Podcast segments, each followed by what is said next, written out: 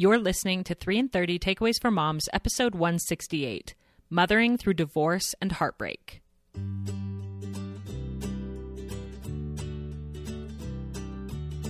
Welcome to three and thirty, a podcast for moms who want to create more meaning in motherhood. Each thirty-minute episode will feature three doable takeaways for you to try at home with your family this week. I'm your host, Rachel Nielsen. Thank you so much for being here.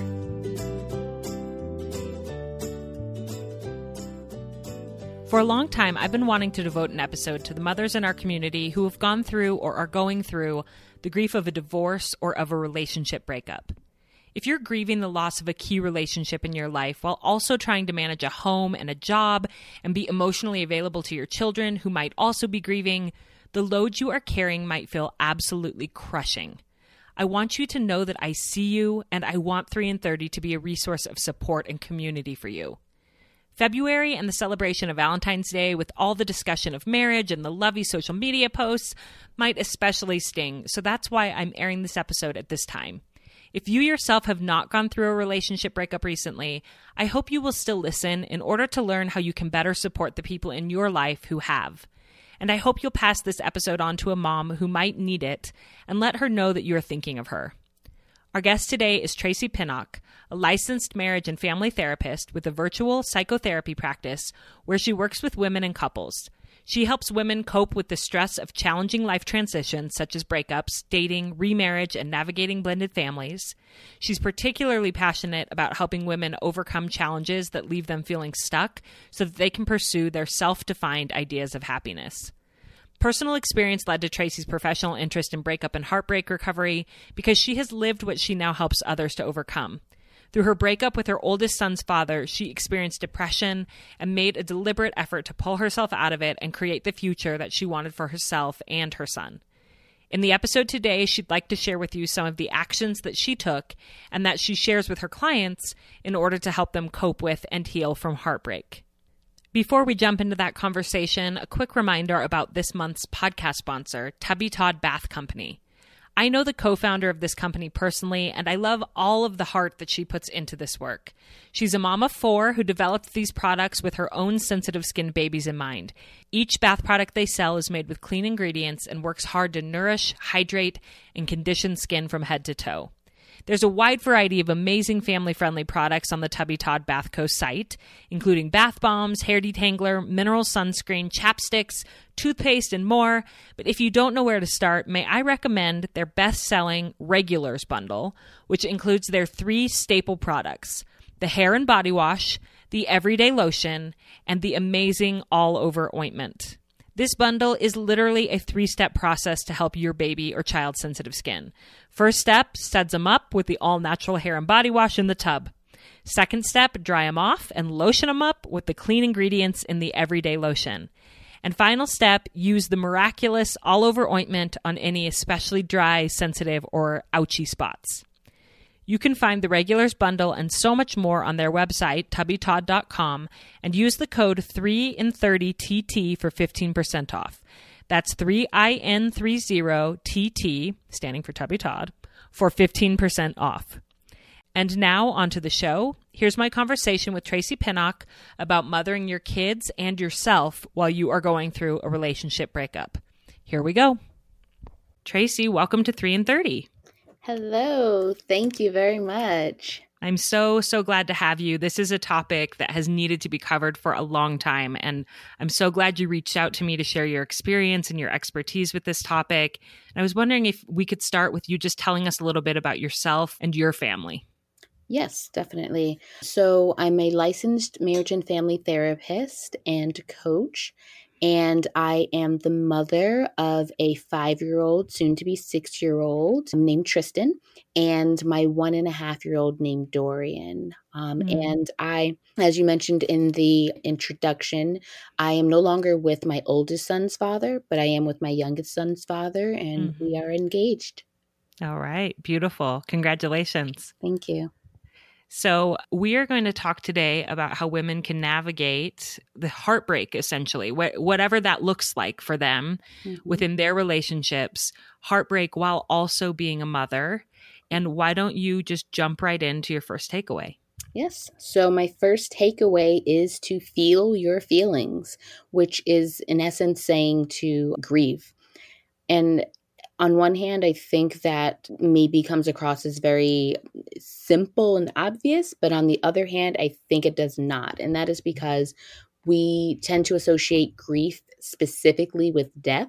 Mm-hmm. And the reality is that we grieve any significant loss in our lives, right? So loss of a job, loss of a home, you name it. So clearly loss of a significant romantic relationship falls right into that category.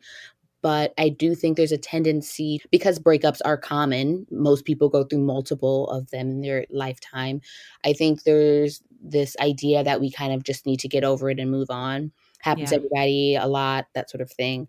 But anytime that breakup is significant to you, then you you will experience grief. And whenever we experience grief, we should properly mourn. Mm. Just to kind of clarify, grief is the feeling, whereas mourning is the action. So we tend to do things, actions to mourn the grief that we are experiencing. So as an yeah. example, when it comes to death, you may hold a funeral. That's a mourning practice for the grief that you might be experiencing. And there are a number of things that we can do to mourn. And so when it comes to heartbreak, it's important to give ourselves permission to do that rather yeah. than feel like, oh, well, you know, suck it up and keep moving. And this starts getting into how we then kind of can stuff our feelings and not acknowledge them. And then that goes on to complicate our grieving process. Yes. When you say that, it's it's so true that we usually only associate grief with death, but this is its own kind of grief and loss. And I thought about when I was younger, my mom passed away when I was a sophomore in college, right before my sophomore year of college. And I had a sister just older than me who, about a month later after our mom passed away, her boyfriend, who they were planning to get married, they were basically engaged, broke up with her. And so she had these two losses back to back. And it was interesting to talk to her about how similar they were. And she said that in some ways there was additional pain with the loss of her really serious boyfriend, because she said, when mom died, I questioned God. When Brian broke up with me, I questioned myself. Mm. And so there's grief there of when somebody dies, you don't think, well, I wasn't enough. What did I do wrong? You just recognize that something happened, that right. they they passed away. It wasn't your fault. Whereas with a breakup, you might really question yourself, which is attacks a whole nother part of your self-concept, of your coping skills, your self-confidence, all of it. So it is a very real and debilitating loss. Absolutely. Absolutely. You said it wonderfully, because with the loss of a relationship comes many other losses, you know, and everybody's circumstances are different, but some common ones are, so you lose the relationship, you lose that person as your partner. Mm-hmm. If you have children, then so for mothers, like you lose this other person as a parent in, in the way that they were, right? Yeah. You get into co-parenting and what that might look like. But to be honest, there are breakups in which you do actually lose that other person as a parent if they just kind of disappear or remove themselves or that sort of thing. But mm-hmm. then there's all sorts of other things, you know, you may lose your housing situation, the neighborhood you lived in, you name it, you name it. There yeah. are a lot of losses. And so that's another part of this grief process, is being able to recognize the multiple losses you've experienced so that you can properly mourn all of them. Yeah. Sometimes you might've had relationships with your partner's family that you're losing, yeah. that you really loved them, or yeah. things may be awkward in your group of friends afterwards, and mm-hmm. it might not be the same based on if you go through a divorce and people aren't sure uh, how to handle that and yeah. who to, you know, sort of quote side with, even though it shouldn't be that way. That's maybe how it might feel in some mm-hmm. situations. So there is a lot of loss there. It's interesting to me that you mentioned mourning practices. What are some mourning practices that people could do for a breakup? Because mm-hmm. obviously they're not going to have a funeral. What right. could they do instead? Yes. So that's when we start getting into first acknowledging your feelings and then being able to actually start identifying, this is what I'm feeling, because sadness is an obvious one, but there can be anger, there can be guilt, there can be shame, embarrassment, confusion. You want to be able to actually identify, I'm feeling these things. And then we get into things that are, you know, suggestions to heal from a lot of things. So that's, you know, writing about your feelings. Maybe that's journaling. Maybe if you are creative, that's poetry or music. It's the things that you do to release. So body movement, if dancing is a thing for you, definitely being outside and in nature, things like that. So a lot of things that honestly we would consider to be self-care are mm-hmm. a part of you being able to release that. And then, which actually takes me into my second takeaway, a big one is social support, mm-hmm. and I classify that under resources. So the second takeaway is to really identify and utilize your resources. When you are a mom trying to, to be a mom while also hurting, you want to restabilize your life after a breakup. So that means looking at, okay, where are my needs now that this relationship is over? Do I need a place to stay? Do I need help with childcare, someone to transport the kids? And oftentimes, some of our most significant resources come through the other people in our life, or people who we need to bring into our life. Maybe that's when you seek therapy and bring in uh, a therapist or a support group, divorce support groups, things like that. But identify who those people are in your life. Is your sister? Is it a good friend? Is it a coworker? And in what ways these people can help you and support you. There's all sorts of different types of support. There's financial support. There's childcare. There's a listening ear. There's someone to help you come in and tidy up your home. But it's about becoming very deliberate about saying, okay, hey, here's where I really need help. And in a particularly tough time in my life where I am trying to care for myself while also caring for my children, mm-hmm. and, and like how to balance that. Because, you know, as I always say, we are human first. You're born into this world as a human being, not as a parent. And you as an individual have needs, and needs just for yourself because you deserve that. But also, if you do want to be there for your children, you have to be okay. Yeah. And, you know, physically, mentally, emotionally. So you absolutely have to tend to your needs. And the social support is a big one because as human beings, we seek social connection. And I like to be clear about that because even the most self-proclaimed antisocial people, or people who are like, ah, you know, I'm good on my own, no, they, they still want social connection because no one wants to be lonely. You may yeah. not be someone who wants to hang out in a big crowd, but you want connection and you do not want loneliness. So this is important for everyone. Mm. I think what can be hard is that if you do a real assessment of your social network, some people may find that it is lacking in terms of them not feeling very supported, which is why this becomes important, because you being able to acknowledge that helps you to be able to figure out how you're going to get the people into your life that you need. Again, whether that's professional help through a therapist, a support group, meetups, literally going out and finding friends, because truthfully, that's a huge part of us being able to deal with what we're going through. Mm-hmm. And another thing that I thought of when you compared it to the grief over a death is that when somebody dies, a lot of people rally around them, yes, and offer help and offer to bring meals or watch kids or whatever. And we don't probably often think enough about the people in our lives who've experienced losses like this, that we should be rallying around them as well and offering that support. And so it might be extremely lonely for someone who's gone through this kind of a loss that people aren't offering, but they need to be aware enough to take inventory of their resources, and it's vulnerable, but ask for the support that they need from their loved ones and their family and friends and say, I'm having a really hard time. I'm grieving. Could you help in this way? And hopefully those people will come through and will help you get through that time as if you had lost someone to death.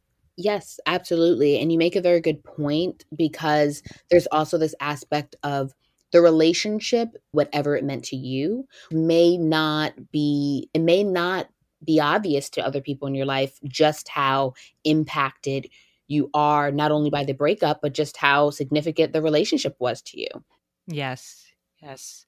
They can see it differently, or they can have their own personal feelings about the person and think, oh, they weren't so great anyway, but that doesn't discount the emotional impact for you. So yes, you're absolutely right. Being able to reach out to the people in our lives to say, hey, I need some help. Yeah.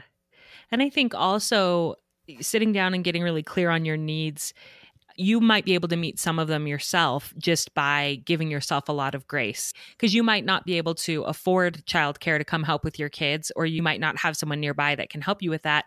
But maybe you build into your schedule that you're not going to feel guilty about it if your kids watch a movie in the morning and a movie in the late afternoon, because you're going to build that time in for you to have a little alone time and morning time. And just give yourself grace if you're not at your best for a while and you kind of have to go easy on yourself and lessen your load for a little while while you're grieving.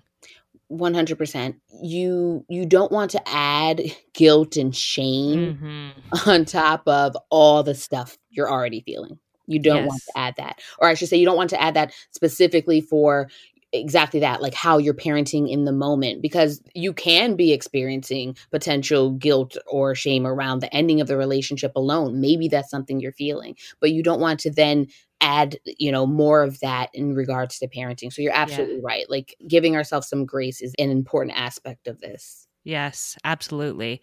And then what's your third takeaway? So we've allowed ourselves to really feel and to grieve, and we've looked for our resources and we've reached out for support. And I love your third step here because it's so hopeful. So tell us about your last takeaway.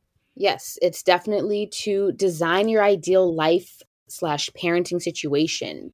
This is the part of the healing process that is about regaining hope, because definitely something that is oftentimes lost in a breakup is a sense of hope for the future. I consider heartbreak healing in three stages, which is the survival phase, the maintenance phase, and the thriving phase. So mm-hmm. the feeling of your feelings would be in the survival phase. You're just trying to like, just hold it together. In the maintenance phase, that's around the utilizing your resources, being like, okay, here are the things I need. Here's what I need to get in place. In the thriving phase, this is about, okay, I'm coming out of this and feeling good and hopeful about things to come.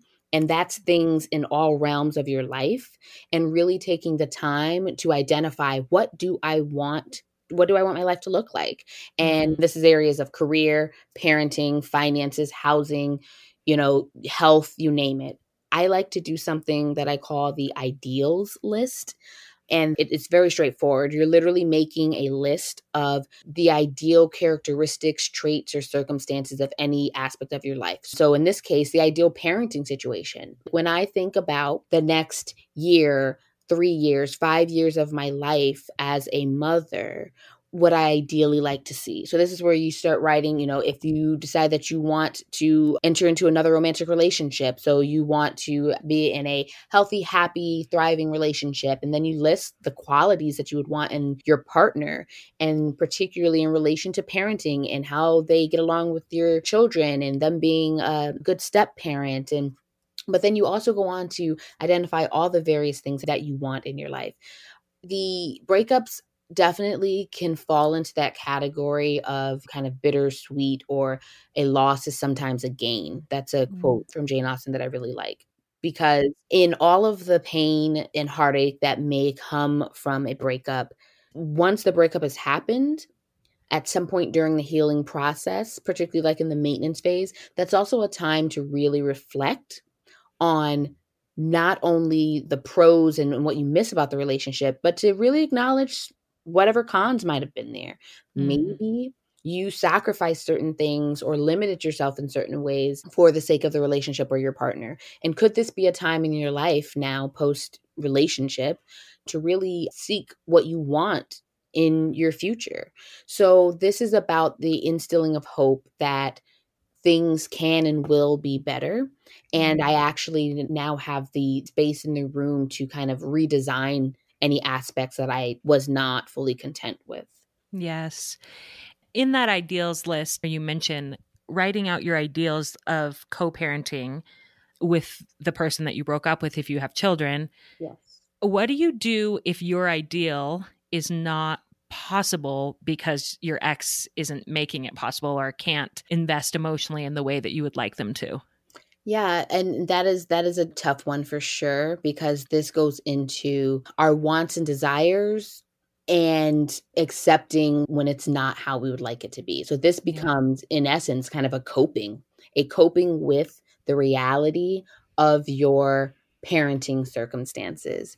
So, you know, like you said, if that co-parent can't invest emotionally, if they are particularly combative, or, you know, it's just like communicating with them is just very hard, this becomes in some ways kind of a boundary setting situation. So as an example, I know for myself, earlier on in my breakup from my son's father, I had a lot of anxiety around our communication, to the point that I remember I'd see his name pop up on my phone and I would immediately start to get anxious. So a, a small thing that I did was literally change his name in my phone to make it a more neutral thing. And mm. then I would be really thoughtful about when I picked up the phone to respond. Was it a good time for me? And then as I evolved a bit more with my own healing, I was able to come to a place where I said, okay, I'm making a decision based on how I want to feel and based on how I want my child to experience us as parents. So I guess I, I should rewind a little bit here. Part of the breakup, it was hard for me because I wanted a lot of answers from him, and I would try to question him about certain things that happened between us, and that would immediately create a lot of tension, arguing, things like that. There came a point where I had to decide that, as frustrating as that was, I would not continue to ask those questions or engage in that way for the sake of my own sanity and what I wanted my child to see between us when he would see our interactions, which was yeah. I wanted it to not be tense, not have arguments, things like that. What I'm getting at is I ended up creating that boundary and saying, okay, I will engage with him around these parenting things specifically, and not these other things that I do think it's right for me to ask about and try to get closure on. But I'm now literally faced with a choice between how I want this co-parenting situation to look, and do I want it to be a more positive experience for myself and my son, or to still be tumultuous. This starts to get into legal things, like if there's a couple where maybe there was abuse or anything like that, where you might even have to put in legal boundaries around things. Mm. It, it this goes back to that reflecting on what you need and realizing, based on what your relationship, and I mean that in the general sense, what your relationship is with this person and what you need in order to make it as safe emotionally, physically, as possible, and as cooperative as possible. And sometimes that means having to just set boundaries with an uncooperative person. Yeah. Yeah. And you might not be able to get your ideal, but there's still no harm in writing out what your ideal is, and also looking at it and assessing how much of this is actually in my control and how much of it isn't. And yeah. so getting realistic with, well, maybe I can't have him behave in these certain ways because I can't control that, but I can control how I behave and the feelings that I want to have towards him as a co-parent of my child. And so you can really work on yourself. But until you get clear and make those lists, right, you may not even really know what it is that you want that you can work towards. Absolutely. Absolutely. And I definitely think that this is powerful work to do with like a therapist. Mm-hmm. Um, if you're in a situation where the ideal isn't happening and there's frustration and there's anxiety and communication issues, which honestly, I think is probably the case with most, almost all breakups where children are involved, get a counselor involved that can help you to set boundaries and improve your communication and all those things that will help you through that. What advice for people would you have about, I love the idea of writing out the ideal for a future partner. Mm-hmm. But again, that is somewhat or totally out of your control if you ever meet that person. But what are the benefits of writing it down? And what words of wisdom do you have for somebody who is really longing for another romantic relationship that will be better, but maybe it's just not happening right now? Yeah. And so actually, this is the most common ideals list that I help people to make. And that is because you're not writing down the ideal partner list because you want to magically find that person. So how I present this to people is I always say, imagine that you woke up one day, you had a magical wand and you waved it, and the ideal person for you appeared. What would be all of their qualities and traits? And so you just start listing and listing, listing everything from physical traits to personality, life circumstances, you name it. And the reason for doing this is because as you are meeting people, getting to know people, interacting with people, having this list in the back of your mind and, and actually keeping it somewhere where you can access it regularly, because I always tell people you're going to think of things and as time goes on, and you should add them to this list. Sometimes you see things that you don't like about someone and you say, okay, what's the opposite of that? And you put that on the list. And so the idea here is that this list is actually a working document that you add to and that you keep in the back of your mind as you're meeting people so that you can be checking the things off the list to see if the people who you're engaging with are matching up enough on the list so that you can determine how you engage with them. So it actually is a very useful tool that when I'm working with women around moving forward, it's like my number one tool.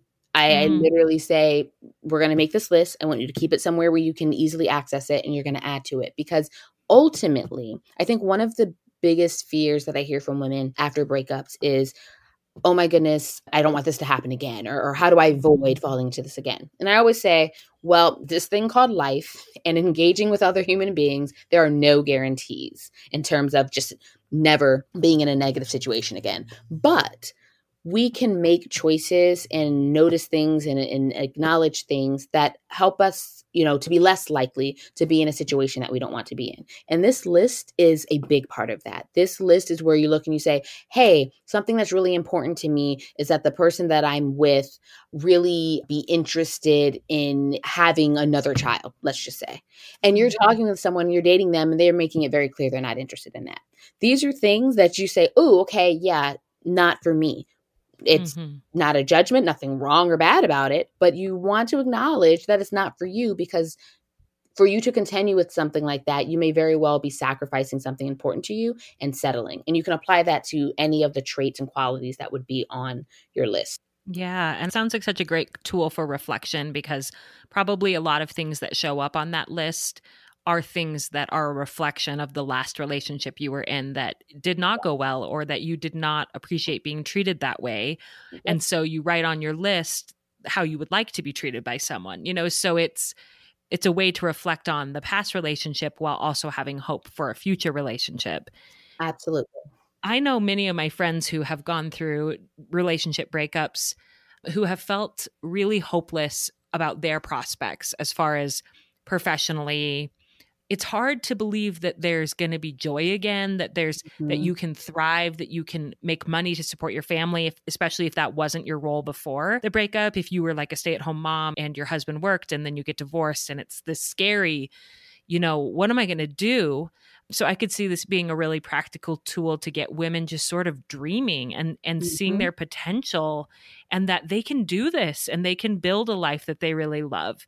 What insights have you, have you worked with clients who have been in that experience where they, they felt like they had maybe no prospects and then they were able to kind of build the life that they wanted afterwards? Yes, absolutely. Um, and what you described, I think, is the experience of many women. And especially when you have children, because you are also having to juggle and navigate how you do everything mm-hmm. while also having little humans to care for. And so you said it perfectly in terms of the dreaming piece, because honestly, that's where it starts, because there's a there's a whole lot of us being limited by our own thoughts and beliefs of what is possible. Mm-hmm. And in the fact that, hey, I, I never did it before, or yeah, the life that I had previously lived was one in which I did this and, and my partner did that and I didn't think about it. But now I'm in a position in life where, oh, I, I have to think about it. And mm-hmm. so I do a lot of sitting with women to help them start to think outside of the box, quite frankly, at least outside of the box in terms of what their life circumstances have been. And to start asking questions like, what have you always wanted to do? Let's just dream a little bit. Hypothetically, let's just start talking about this. Starting there, it, it trickles down into like, okay, well, actually, I've always liked this. I don't know. Maybe I can look into this now. I'll go online and start researching. It's all in the baby steps, and it's all in the combination of all of these things. So like the other two takeaways, becoming good at acknowledging your feelings and doing self-care and reaching out to your resources gets you to that point of being able to thrive and say, okay, this is what I want my future to look like. And I'm going to actually consider these things.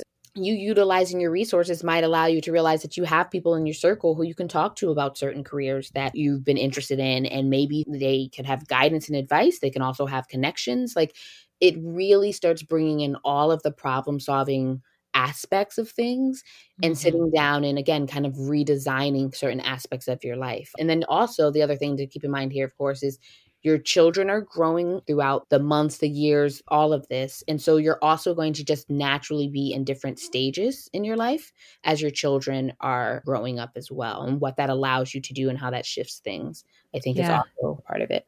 Yeah. And I love what you said about tapping into your resources in order to get more information about possibilities for your life. I have a friend who called me and confided in me that they would be going through a divorce. It wasn't common knowledge yet.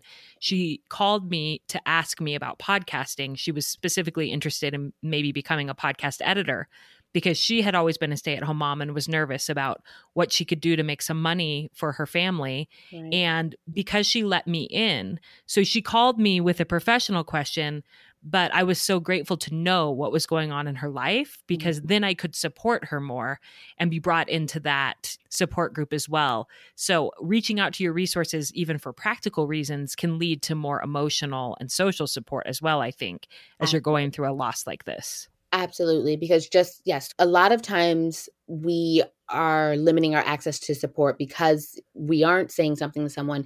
And it's not necessarily because people don't care or don't want to be a part of that, but they don't want to intrude. And then they feel like they're, you know, being nosy or that sort of thing. But as soon as you let somebody know that something's going on, they understand, oh, okay, this is a safe topic for me to talk with this person about. And to yes. your point, it opens up so many possibilities. Yes, absolutely. Well, Tracie, thank you so much for this really open-hearted conversation. I know there's women in this community who are going through this right now, and this will be just such a great tool for them practically, but also so that they know that they're not alone and healing is possible and they can get through it. And if they want to reach out for you for more support, what resources do you offer? How can they get in touch with you to work with you? Yes, um, you can definitely follow me on Instagram at therapist dot tracie, that's T R A C I E. And the most direct way is to email me, which is tracie at t p h therapy dot com. If you are interested in being able to potentially work with me, email um, is best. Okay, great. And we will link all of that in the show notes. And just thank you again for your time and for coming on three and thirty. Thank you so much for having me. I'm so thankful to Tracie for sharing with us so candidly about this aspect of mothering that can sometimes get overlooked or ignored. I know some of you are going through the loss of a relationship right now, and I hope these takeaways help you on your healing journey. I also hope that you'll pass this episode along to any mother who you think might be blessed by it, or in any support groups that you have with other women who may be going through this type of a loss. By way of recap of our takeaways, first, allow yourself to grieve. We tend to associate grief specifically with death, and the reality is that we grieve any significant loss in our lives. When we struggle to acknowledge this about breakups, it prevents healing. Second, identify and utilize your resources. It's important to the healing process to seek out help for the things you need. Sit down and make an inventory of what you and your kids need right now, and brainstorm some people or resources that might be able to help. Get creative and even vulnerable in seeking out solutions, and give yourself grace if you're not at your best for a while. Third and finally, when you're ready, take some time to dream and design your ideal life and parenting situation. This is the part of the healing process that's about regaining hope. Journal about what you want your life to look like, particularly in the realm of family and parenting. Once you know what you want, you'll be able to assess each situation and determine changes that need to be made to get closer to that ideal that you have in mind. Friends, there is healing after heartbreak. I know it may not feel like that in the moment, but there is. You can reach out to Tracie for additional professional support. And don't forget about our longtime podcast sponsor, BetterHelp, which offers online counseling on a variety of topics. I also wanted to let you know that we have a previous episode on healing after betrayal in marriage that may be helpful to some of you. I'll link it in the show notes. Whatever you're going through right now, please know that I am rooting for you. So many people are. You are a great mom, and it's okay if you have to turn on movies for a little while for your kids. Give yourself grace and have a beautiful week with your family.